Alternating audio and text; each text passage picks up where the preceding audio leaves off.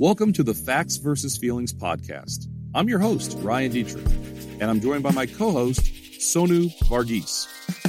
Each week, we dive into the important market moving events and cut through the noise to help you, as an investor, identify what really matters. Let's get this show started. Hey, everybody. Welcome to the eighth edition of Carson's Facts versus Feelings with Ryan and Sonu. It is election season. It is here. We've talked about election season a lot, and we brought in who, honest to goodness, I think is one of the very best strategists and political people out there, Libby Cantrill from PIMCO. Libby, thank you so much for joining us on our new podcast. We've had a lot of traction. Uh, I think Sonu is she. Well, she, you're our second guest. You're our second guest. Um, just so honored to have you. How are you doing this morning? I'm doing well. Thanks so much for having me. This is very exciting. Uh, no, this is fun, and there's a lot. I mean, so much we want to talk about here the next 30 minutes. I mean, Sonu, jump in and say hi.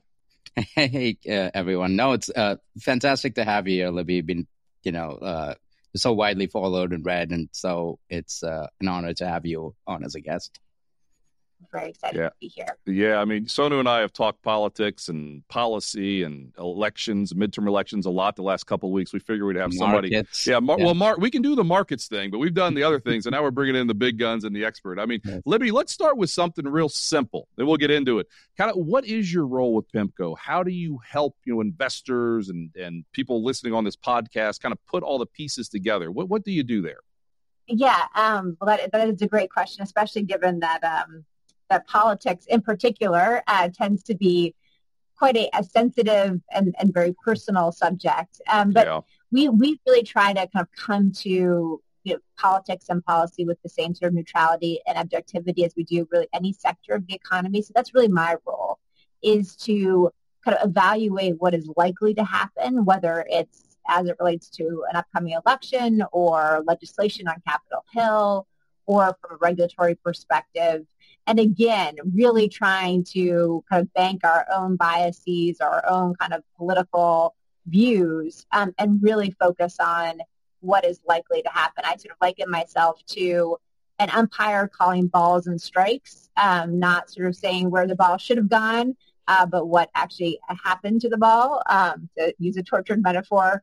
Um, so, so, and I've been doing this now for about 12 years. Um, I, you know, I think I have the best job, honestly, at, at go and maybe anywhere. I, um, it's, it's really unique to be able to combine uh, a sort of a personal passion. Um, I've always really been interested in the intersection of policy, politics, and markets and the economy, um, and to be able to kind of come to work every day and talk to great folks like you. Yeah, so I guess it's safe to say you're off season and is in a couple weeks. Clearly, you're really busy now. Do you have to take a break in a couple weeks? How's that work? Yeah, it's all very cyclical. Um, you know, it, it's it's kind of the off season. Then it will really be talking about the implications of the midterms, what actually happened, uh, and talking about policy implications. It'll go quiet for a couple of months, but then it will rev up because remember, and I know we're going to talk about this. Mm-hmm. Uh, that the 2024 presidential elections are right around the corner. And if you can believe it, um, if the 2020 cycle is any indication, we're going to start you know, hearing about debates uh, in the summer of uh, 2023. So that's really right around the corner. So yeah, a couple months reprieve, hopefully, uh, in the beginning of 2023, and then a, a pretty quick pivot to the presidential cycle doesn't the presidential election season start on the day after the midterms? Well, yeah, yeah, we'll talk about that. I do think there's going to be a real read through in many ways. Um, and I think yes, I think people are just actually stealing themselves. It's it's funny, Sonu, when I um, I often have to do you know TV and what have you as part of my job, and after the the 2020 presidential election, and that right after President Biden was inaugurated that spring of 2021, I was asked about the next election, and I assumed they were talking about the midterms. And the TV anchor said, "No, I'm talking about 2024." So I do think people um, are already uh, very focused on the presidential election, um, which just is even the thought of it is exhausting you know, great points there. So, you know, we've got questions. One thing I just kind of sparked me. You've been doing it for 12 years. You know, how is it different? I mean, it does, maybe you answered it. It feels like it's 24 7. We talk about policy and politics. I've been in this industry for over 20 years. I don't remember talking about the Fed and the, the election that much when I first started. Is it, is it 24 7 now from when you started 12 years ago? Yeah, I mean, it's such a, it's such a great question. You know, honestly, I do think that the financial crisis was a real inflection point, and that was when PIMCO had decided to sort of create my role. And in addition to helping the investment committee think through political and policy risk, I also lead policymaker engagement. And I think for any firm that's intersecting with the markets or the economy, you know, interacting with Washington in some form or fashion, whether it's direct lobbying or just education or engagement through trade associations, I do think has become you know, much more of a focus uh, really since the financial crisis. And that's why do I use that as sort of the inflection point? Well, that's of course when the government in many different ways, whether it was the central bank, uh, whether it was fiscal policy, just right, through the sort of regulatory channels, just became much more involved in the market. So I view that as kind of the inflection point. That's again sort of right when I, um, you know, basically right after that started started this job. But I think to, to just answer your specific question about the 24-7 nature of this, I mean, it really has. And of course, social media has very much exacerbated that. Um, my husband can tell you that I am like constantly scrolling Twitter. It's like the last thing I look at when I go to bed. It's like the first thing I look at in the morning. It's actually a really good source of news for me, but it also just sort of is emblematic of the fact that it, it truly is a 24 hour news cycle you know, for better or for worse. I think that, yep. Uh, and we'll we can talk about this. I think the worst thing is that because of just the heightened focus, it does it has turned up the temperature on the polarization in Washington. A lot of folks sort of posture for the camera, posture for Twitter, but but behind the scenes, they're I think a lot more you know reasonable and a lot more willing to compromise than you might think if you're just you know, reading or, or watching the television. Yeah. So Sonu, I'll let you answer ask the first question in a second. I just want to say one more time, this is your very busy season, Libby. We're aware of that right ahead of midterms. Pimco and Carson have been great partners for a long time, and we are just honored and delighted to have you. So we're going to put you on the hot seat now. The easy questions are done. Sonu, why don't you uh, kick it off with the first question? Yeah, let, let's come to midterms, right? And I do want to get to the fiscal policy aspect. Uh, Ryan and I, we talk, I mean, this is our eighth episode. It feels like we spent seven episodes talking about the Fed and monetary policy. So it's kind of a nice switch, especially at this time. But just a level set here, right? So midterm elections usually see the president's party lose, assuming they have a majority in uh, Congress and the Senate and the, the House of Representatives, and which Democrats have right now. And going back to the beginning of the year, I, I, imagine if you told anyone, at least anyone who sort of follows politics, and like, okay, you've got inflation at 40 year highs. You've got gas prices well above what it was last year. The president's approval rating is going to be, you know, close to 40% or just above that. I would think Democrats would lose about what 50, 60 seats and lose the Senate as well. So that's just like a base case, right? But where are we at now relative to that? Yeah, so I think that is broadly correct. Um, if we if we were doing this podcast, say in May or June of this year, uh, we really were anticipating a pretty significant red wave, uh, de- Republicans taking back, flipping the House, and very likely uh, flipping the Senate because of all the things that you uh, you you just pointed out. I mean, there is sort of this axiom of politics: gas and groceries. It is incredibly visible. It is incredibly pertinent for voters. Uh, it was very much back in May and June. It still is. Uh, this is still very much weighing on on sort of confidence. If you look at the direction of the country, you know, people are pretty um, peeved about uh, to use a uh, to use a word that my eight year old uses. Uh, uh, just about the direction of, of the country. So again, if you had, if we had been in this podcast in, in sort of June, I would have absolutely been an agreement that it would likely be a red wave. Now, I think one just sort of nuance about what you said is that it was never going to be a loss of 50 or 60 seats in the House. And the reason is, is because while Democrats do have a majority now, they have a very narrow majority. They have only a five seat majority in the House, 50 50 Senate, only one, you know, one seat majority in the Senate. So the initial conditions here matter. Um, so really, I think that if we were seeing a red wave, we would see kind of a 30 seat loss, not a 50 or 60 seat loss. And that's only because there's just not that many toss-up seats in the House right now, um, given the fact that Democrats have that very narrow majority. But your broader point is well taken. Is that again, if we were talking in sort of you know May or June, uh, this would have been really kind of an easy election to call, it would be, you know, very likely a red wave. But of course, things, you know, things have changed since then.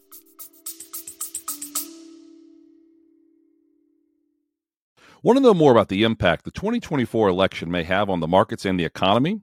We'll be covering everything advisors and their clients need to know in the lead up to Election Day, including what to expect from the markets, news out of Washington, and what historically happens after elections. You can find all of our 2024 election content at carsongroup.com slash election. Libby, one thing came up. You mentioned five seat majority.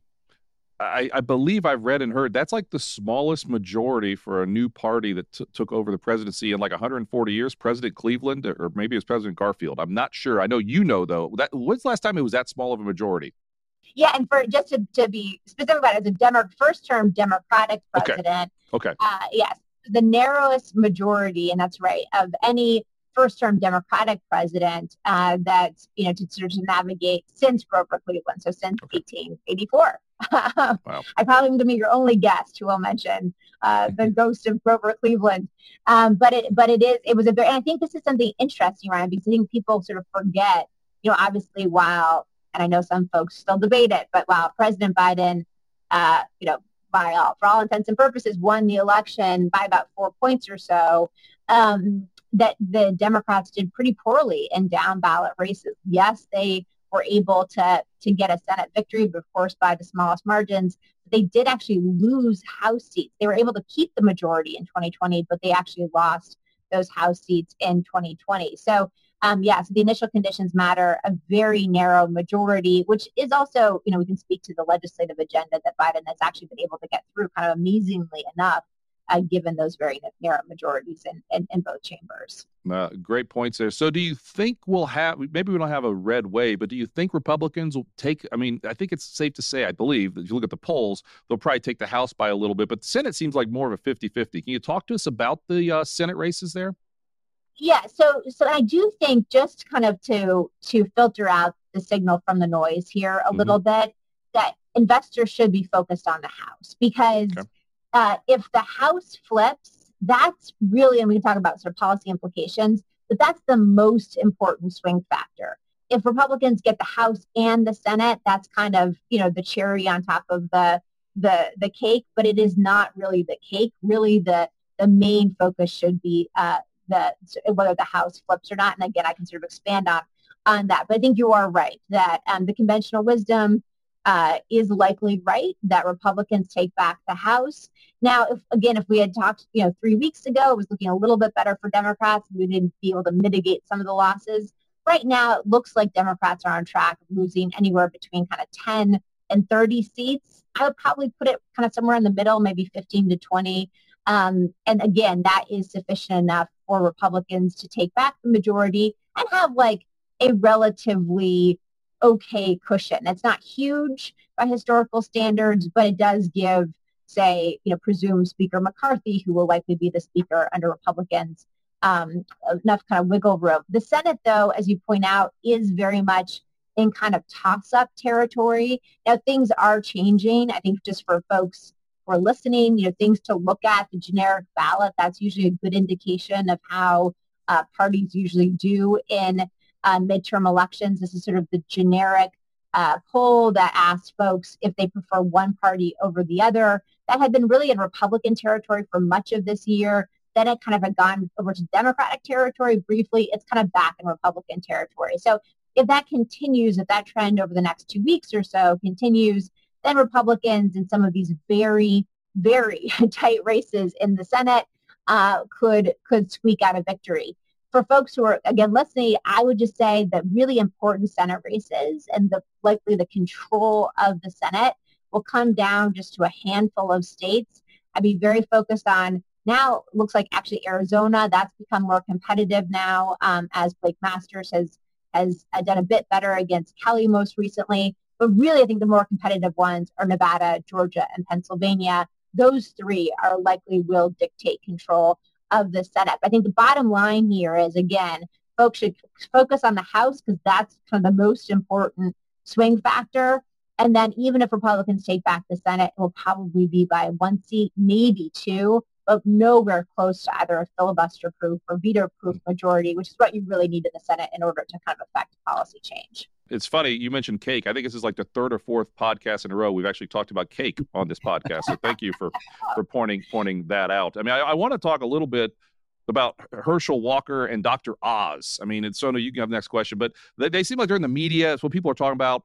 Talk to. It seems like Dr. Oz is after that. You know, the the the um yeah. the debate they had. He took a little. He did better than expected, and even Herschel Walker. I mean, what about those two? Because they're all over the place. What do you see those, on those two? Yeah, so you know, Pennsylvania, that's been in sort of Democratic territory. If you look at the polls, right, and like we mm-hmm. all have to take a huge grain of salt when we're looking at this polling. You know, I think my rule of thumb is if it's within kind of a five point swing, it's within the margin of error, kind of regardless of what they say the margin of error is on the polling. If you're sort of outside of that five points, it's probably more comfortable one way or the other. Um, but all of these races are within five points. With that said, Fetterman had been leading. There actually hadn't been any poll where Dr. Oz has led. Any, you know, even Republican pollsters that have been doing uh, polls in, in Pennsylvania have found that um, Dr. Oz has been lagging Fetterman. I do think Tuesday's debate, though, was like an inflection point. And honestly, I was listening to it. I was on the road you know, visiting some other clients and you know, listening to it in the airport, and you just think, wow, I cannot believe the Fetterman campaign agreed to this. Um, he is, you know, clearly and of course, we all have empathy for him. Uh, we all know people who suffered a stroke, but like, wow, he is pretty, he's very impaired. And, you know, he did not do anything to assuage voters' concerns about the condition of his health. If anything, he just exacerbated those concerns. Mm-hmm. So I do think that that race is very much in play. I think you could also see, interestingly, and not to get kind of too into the weeds here, but there's a really important governor's race in that state as well. I actually think you could see some split ticket voting um, that folks actually vote for the Democrat for the governor, but then vote for Dr. Oz um, for the Senate. So it remains to be seen how that debate will play out. We haven't seen any of the polling after that, uh, but I think that the conventional wisdom was that was a big uh, kind of mistake, honestly, for the Fetterman campaign, and for sure did not help him. Uh, probably just hurt him. So I would consider that's a very squarely in toss-up territory. Georgia also in toss-up ter- territory. One, one important nuance, though, just to remember about Georgia, and we're just kind of reliving 2020 in some ways, yep. is that if no candidate gets 50%, it forces a runoff. You know, there's been nobody. Wow. Warnock was polling um, very briefly in late August around, you know, over 50%. I don't think either candidate will get 50%. That means that we will force to a runoff. I do think Georgia could be, again, the swing vote for the Senate um, in which case we wouldn't know the direction of the Senate until December 6th. That's when the runoff is going to be. But again, I think that's just, you know, that's more noise than it is uh, signal just because it really doesn't matter as much if Republicans control both the House and the Senate. What's really important is if they control the House, and we will likely know that within, you know, maybe not on election night, but, you know, most likely kind of the days after the election, we will have a good understanding of what you know their majority looks like you know if they, if they take back the house so don't book your off-season trip quite yet for the Cantrill family you're saying we could have to wait so what else yes. do we uh, want to ask her here I, I wanted to get to like the policy agenda or lack thereof, you know, however you want to define that. But real quick, since I have you, I know you follow, you, you know, you're in the, the politics scene so much. What's your take on polls and what they tell us? Because, you know, maybe there's some anchoring here because of what happened in 2016, 2020, where Democrats are, I think, safe to say, overwhelmingly favored. But we saw, you know, Republicans doing better than expected. So I wanted to take your polls, uh, or your take on what the polls, you know, generally how you look at polls and are polls overstating Democrats' chances, you know, as much as they are. Polls favored them, as I said, in 2016, 2020. Yeah, it's absolutely possible. Now, I do think um, and I'm not, we do not, fortunately, we do not do polling here at, at PIMCO. We are not running our own polls, thank goodness. Um, because I do think, you know, to pollsters' credit, you know, their job is incredibly difficult, right? When you were polling 30 years ago, you would, most people had a landline. A lot of people watched the nightly news at 6 p.m. They were having dinner together. So you knew that if you were calling then, you could get more of a representative sample. And, you know, sadly, I think folks just had more confidence in institutions, including pollsters back then. Now you fast forward to today, people are on cell phones. They're not necessarily at home watching the nightly news, eating dinner together. and they do have a lot of um, sort of skepticism around both institutions and including kind of pollsters. So there is this, you know, and what we saw in 2016 and 2020 when President Trump was on the ballot is lots of folks who did not respond, um, and as a result, they were underrepresented in this polling. Now, of course, as you know, not again, not to get too much into the guts of this, pollsters they try to take as random of a sample as possible, and then they kind of rebalance that sample versus what they think the likely voter base is going to be. So what they missed on on both 2016 and 2020 is who actually turned out to vote. It was a lot of those Trump voters who came out to vote, and they were undersampled in their kind of overall the weighting. Um, now pollsters have tried to fix that again. They're trying to take you know education uh, background and, and geography into more consideration. Um, but again, this is definitely like art versus more art than science, uh, even though I think some sure. folks think, you know, will will claim it as science. So long way of saying we have sympathy for pollsters. They have a difficult job. With that said, you definitely have to take it with a grain of salt. Democrats have been sort of oversampled in a lot of these polls, especially in 2016 and 2020. They did get 2018 correct, though. If you look at the state polls in 2018, they were much more accurate. Um, now, was that because Trump wasn't on the ballot? Like, who knows? Uh, so we'll sort of see in 2020. I do think there's this is another test, though, for pollsters. If they fail this test, you know, I think we're going to see fewer polls, unfortunately, just because uh, folks are going to kind of take themselves out of the game, so to speak. I can't imagine that'll be helpful to have fewer polls. no, you know, no, exactly. And just going to the policy agenda, right? Uh, you know, or the I mean, if the, as you said, if Republicans win the House, which looks like they will, the Biden agenda for you know as much as there is left anymore on the table, it's practically well, it's it's dead, right?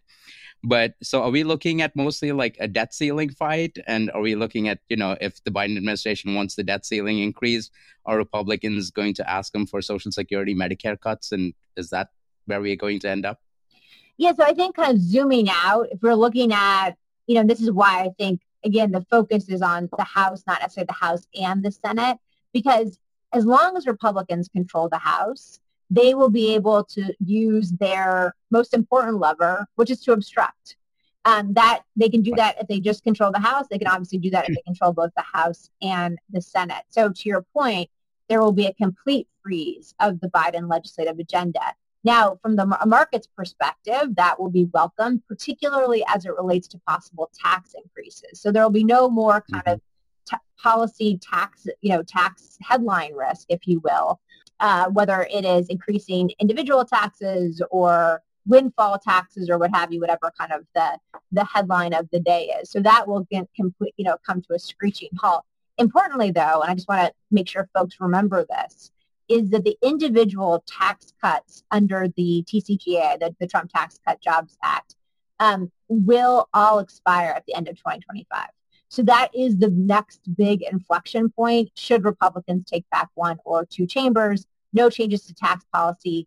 You then look to the end of 2025. That's the next sort of big inflection point. So that's one area. So kind of obstruction, freezing of the, the agenda, including tax changes. The other kind of big lever that Republicans will be able to exercise is their oversight lever. Um, when you control either House and Senate, uh, you're able to not only control floor time, you're also able to control the committees, which means that you're able to control which topics you investigate. I think there will be a ton of investigations. Um, you know, Republicans will couch this as oversight. Democrats will say this is a witch hunt, you know, what have you. Welcome to the partisanship of Washington, D.C but on things from regulation, student loans, China, what have you. And then kind of thirdly, as you point out, there will be more policy volatility around things that, you know, I think as Americans, not making a political statement, we wish that there were kind of more support for uh, in funding the government. That is a basic uh, obligation of a member of Congress. We might, you know, you might kind of quibble around levels and what have you, but to kind of take that hostage um, has become a tactic on both the right and the left, um, as well as the debt ceiling. Now, the debt ceiling looks like it won't have to be increased until kind of the third or fourth quarter. It depends on how the student loan calculation uh, factors in and some other some other sort of variables, but we're not really talking about that fight until the third quarter. But what you know, re- what Republicans have made clear is yes, they will take this hostage, and so that means in our markets, uh, fixed income markets, there will likely be some volatility. Now, you know, I think we've been able to kind of look through that. We've actually been able to take advantage of it for clients. There, you know, some mispricing, which we, um, you know, can sort of uh, take advantage of again. Um, but you know, if we're that close to the brink, uh, and it's and it really does feel like this this time could be different, and they actually do take the United States borrowing authority over the cliff. Um, that obviously means not only bad things for the fixed income market, but also for risk markets just broadly. So um, yes, it's going to be it's going to be kind of a contentious period of time with probably more policy volatility and as a result market volatility. Uh, great, great stuff there. I mean, this is this is awesome. We've got time for two more questions, but I did want to kind of just chime in and get to know you a little bit. You've got an eight-year-old. You live in New York. Okay, what what is what do you guys like to do for fun? I mean, when you're not talking politics, you try to get out of this world that we live in. What do you guys like to do? Yeah, well, I have an, an actually almost eight-year-old. She'll she'll almost. be eight next week, okay. and, okay. and then I have a uh, and then I have a uh, an 11-year-old actually as well. Okay. Um, and yeah, we live in New York City. I grew up in Colorado though, so my mm. husband's from Minnesota, so neither of us really anticipated uh, either living or raising a family in New York. Um, but it is, you know, there's some bad. It's it's not exactly a clean city, um, but there's also some really great things about it, including, you know, lots of public spaces, lots of museums, lots of diversity. Um, so yeah, we, we just, you know, on the weekends we enjoy the city. I'm right now, if you, you know, people who have kids are empathetic to this. Our kids are really involved in lots of activities. So yep. I find that we spend most of our weekends like shuttling them from one thing to to another. Um, but but yeah, and, and, we don't really talk a lot about politics. Although my 11 year old just ran for student government, very exciting for me. Um, mm-hmm. and uh, yeah, cool. I, I, helped him with his slogan, and uh, and so he seems more more interested. He he is asking me about the generic ballot every night, and then also about how I'm seeing the Georgia Senate race play out uh, in particular because of he likes sports. So Herschel Walker has some resonance for for him. So I got to ask, if he ran, did he win? He did win. He oh, did congrats. win. Yes. There we go. Okay, good. I was hoping he did. Awesome. Yes, he ran and he won. Yes. Okay. So he's good. Not, good. Like, you know, he's feeling the stress of being mm. like a public servant. He says everyone yeah. has ideas for him. He's getting very overwhelmed. He's planning his Halloween party. Like, Oh, so, um, yeah, that's awesome. You know, well, cool. Well, well congrats there. That's great. Yeah. yeah exactly. So, so again, we, it's nice to have your mom as campaign manager. I yeah. suppose. I know. I know. I'm, I'm, I'm ready for it. I'm ready for it. That's that's awesome. Well, we got time for two more questions. Again, this has been awesome. We probably could talk for an hour on all this stuff. You know, let's say um, we've got divided government at the end. We've got a lot of people who listen to this podcast for investment advice. And I know you've broken down all the numbers. Let's say we kind of pretty much a divided government, kind of gridlock. Is gridlock really good for stocks? Talk to us about that, Libby. Yeah, so gridlock has been historically good for stocks. Interestingly, uh, this is kind of this is a thought very interesting stat. If you go back to like the 1930s, every year post a midterm election, the market's actually done well. It's, it's mm. it had a nominal positive return. Now, of course, the the market circumstances next year in terms of inflation, recession risk, war in Ukraine, China-U.S. tensions, and what have you, um, may make 2023 quite different and the exception to that historical norm, but it is a historical norm. Now, if you if you could unpack that and you look at actually how the market has done under either kind of a split Congress or united control of Congress, but then a you know a president being a different party, so sort of split government, as you said, um, the market's actually done even better. Uh, so, you know, under those two kind of combinations, which are again the most likely scenario, either a Republican Congress or a split Congress with, of course, Biden in the White House, um, the the the market's done quite well. So you know, we can't say past is prologue. Of course, we all make the caveat that mm-hmm. you know, previous performance is no indicator of future performance. Um, but if you're just looking at the historical trend, yeah, the markets have actually led to gridlock. Ryan, if I may, I'm just gonna mm-hmm. I'm just gonna sort of add maybe sort of a, a, note of caution to that. Not only did we talk about the debt ceiling, you know, potential source of volatility, but the other thing that I think you should very much count on um, under most circumstances next year is that there will be very little fiscal support. So very little counter-cyclical kind of fiscal engagement should the economy slow down. Um, mm-hmm. And why do I say that? Well, you know, Republicans ideologically have always been, or historically at least, have been opposed to a lot of government spending. So that's one sort of philosophy, ideology. Two, though, importantly, and this actually applies to some Democrats too, is that now interest expense is much higher. So if you actually look at percentage that government funds and budget is going to actually interest expense, it's much higher, of course, because rates are higher.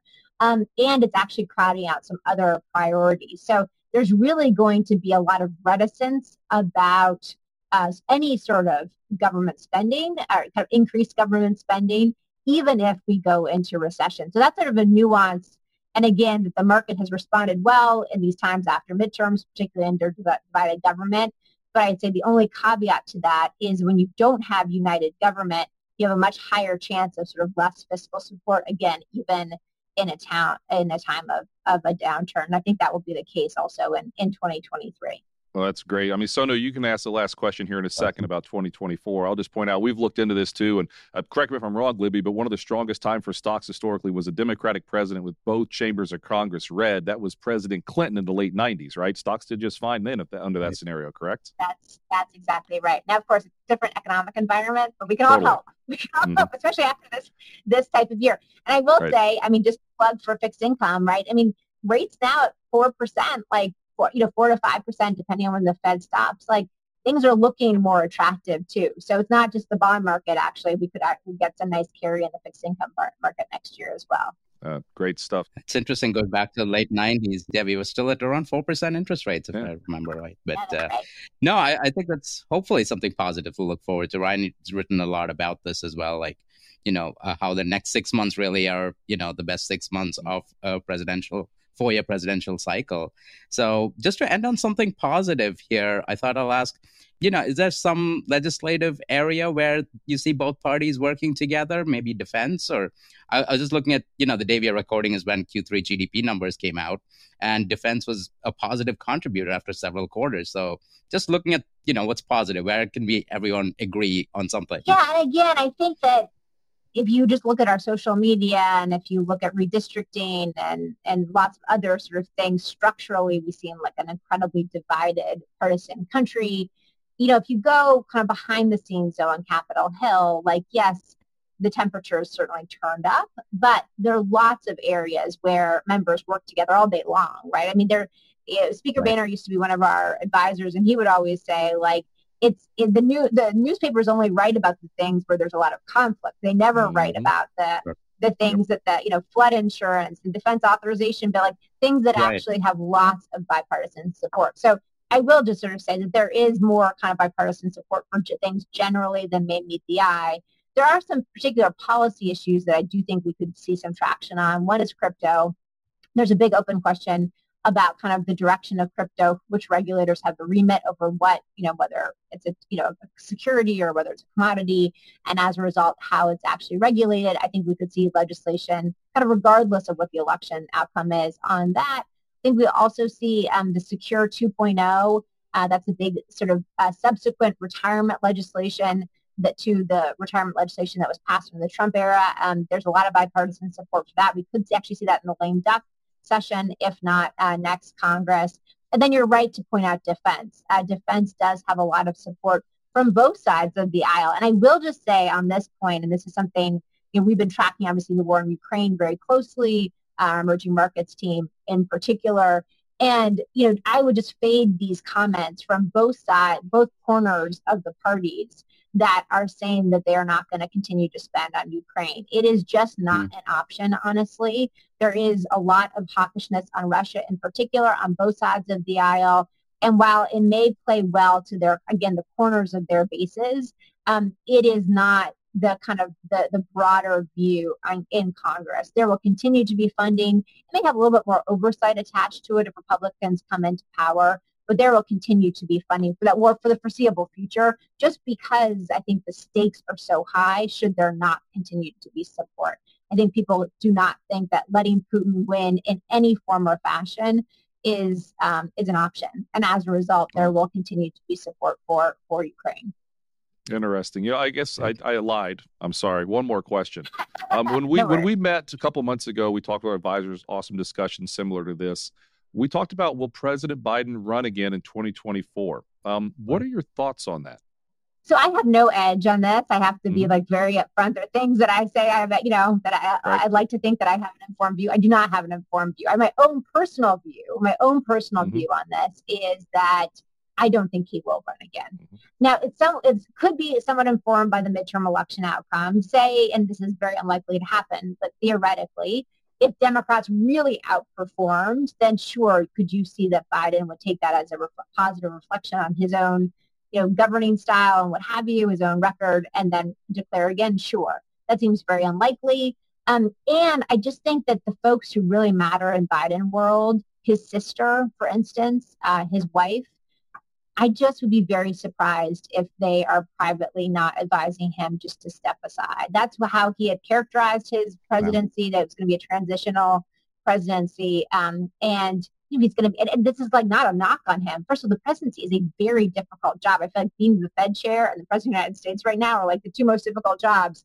Uh, and, you know, he is older, of course. I mean, I'm mm-hmm. 45 and the idea of like trying to adhere to his schedule uh, is brutal. So um, I do think that will be a limiting factor. And then on the Trump, you know, I think it's sort of the same thing for President Trump, honestly. I think that he's going to, of course, be very tempted to run, and there will be a, a read through to the midterms if his folks like Blake Masters or Dr. Oz or Herschel Walker all do very well and run the table, then probably the chances of him declaring are higher.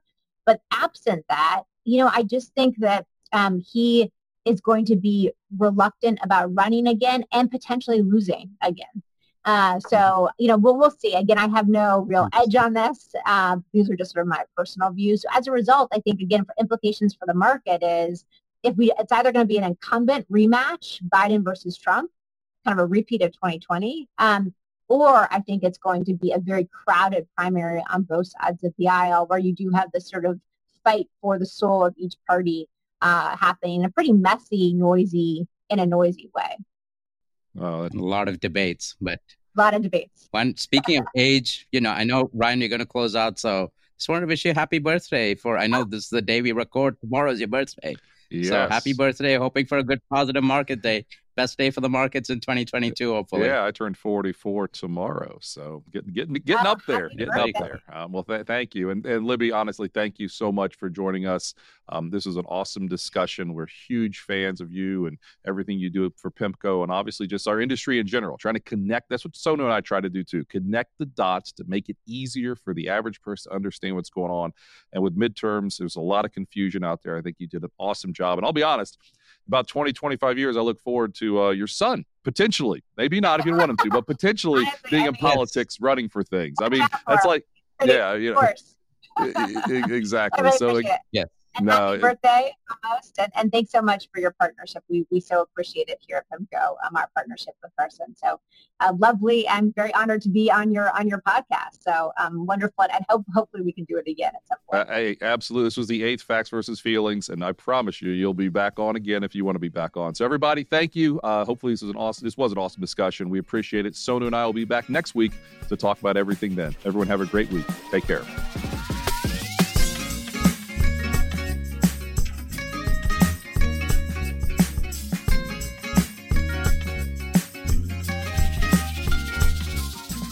Information provided on Facts versus Feelings with Sonu Varghese and Ryan Detrick are for general information only and are not intended to provide specific advice or recommendations for any individual.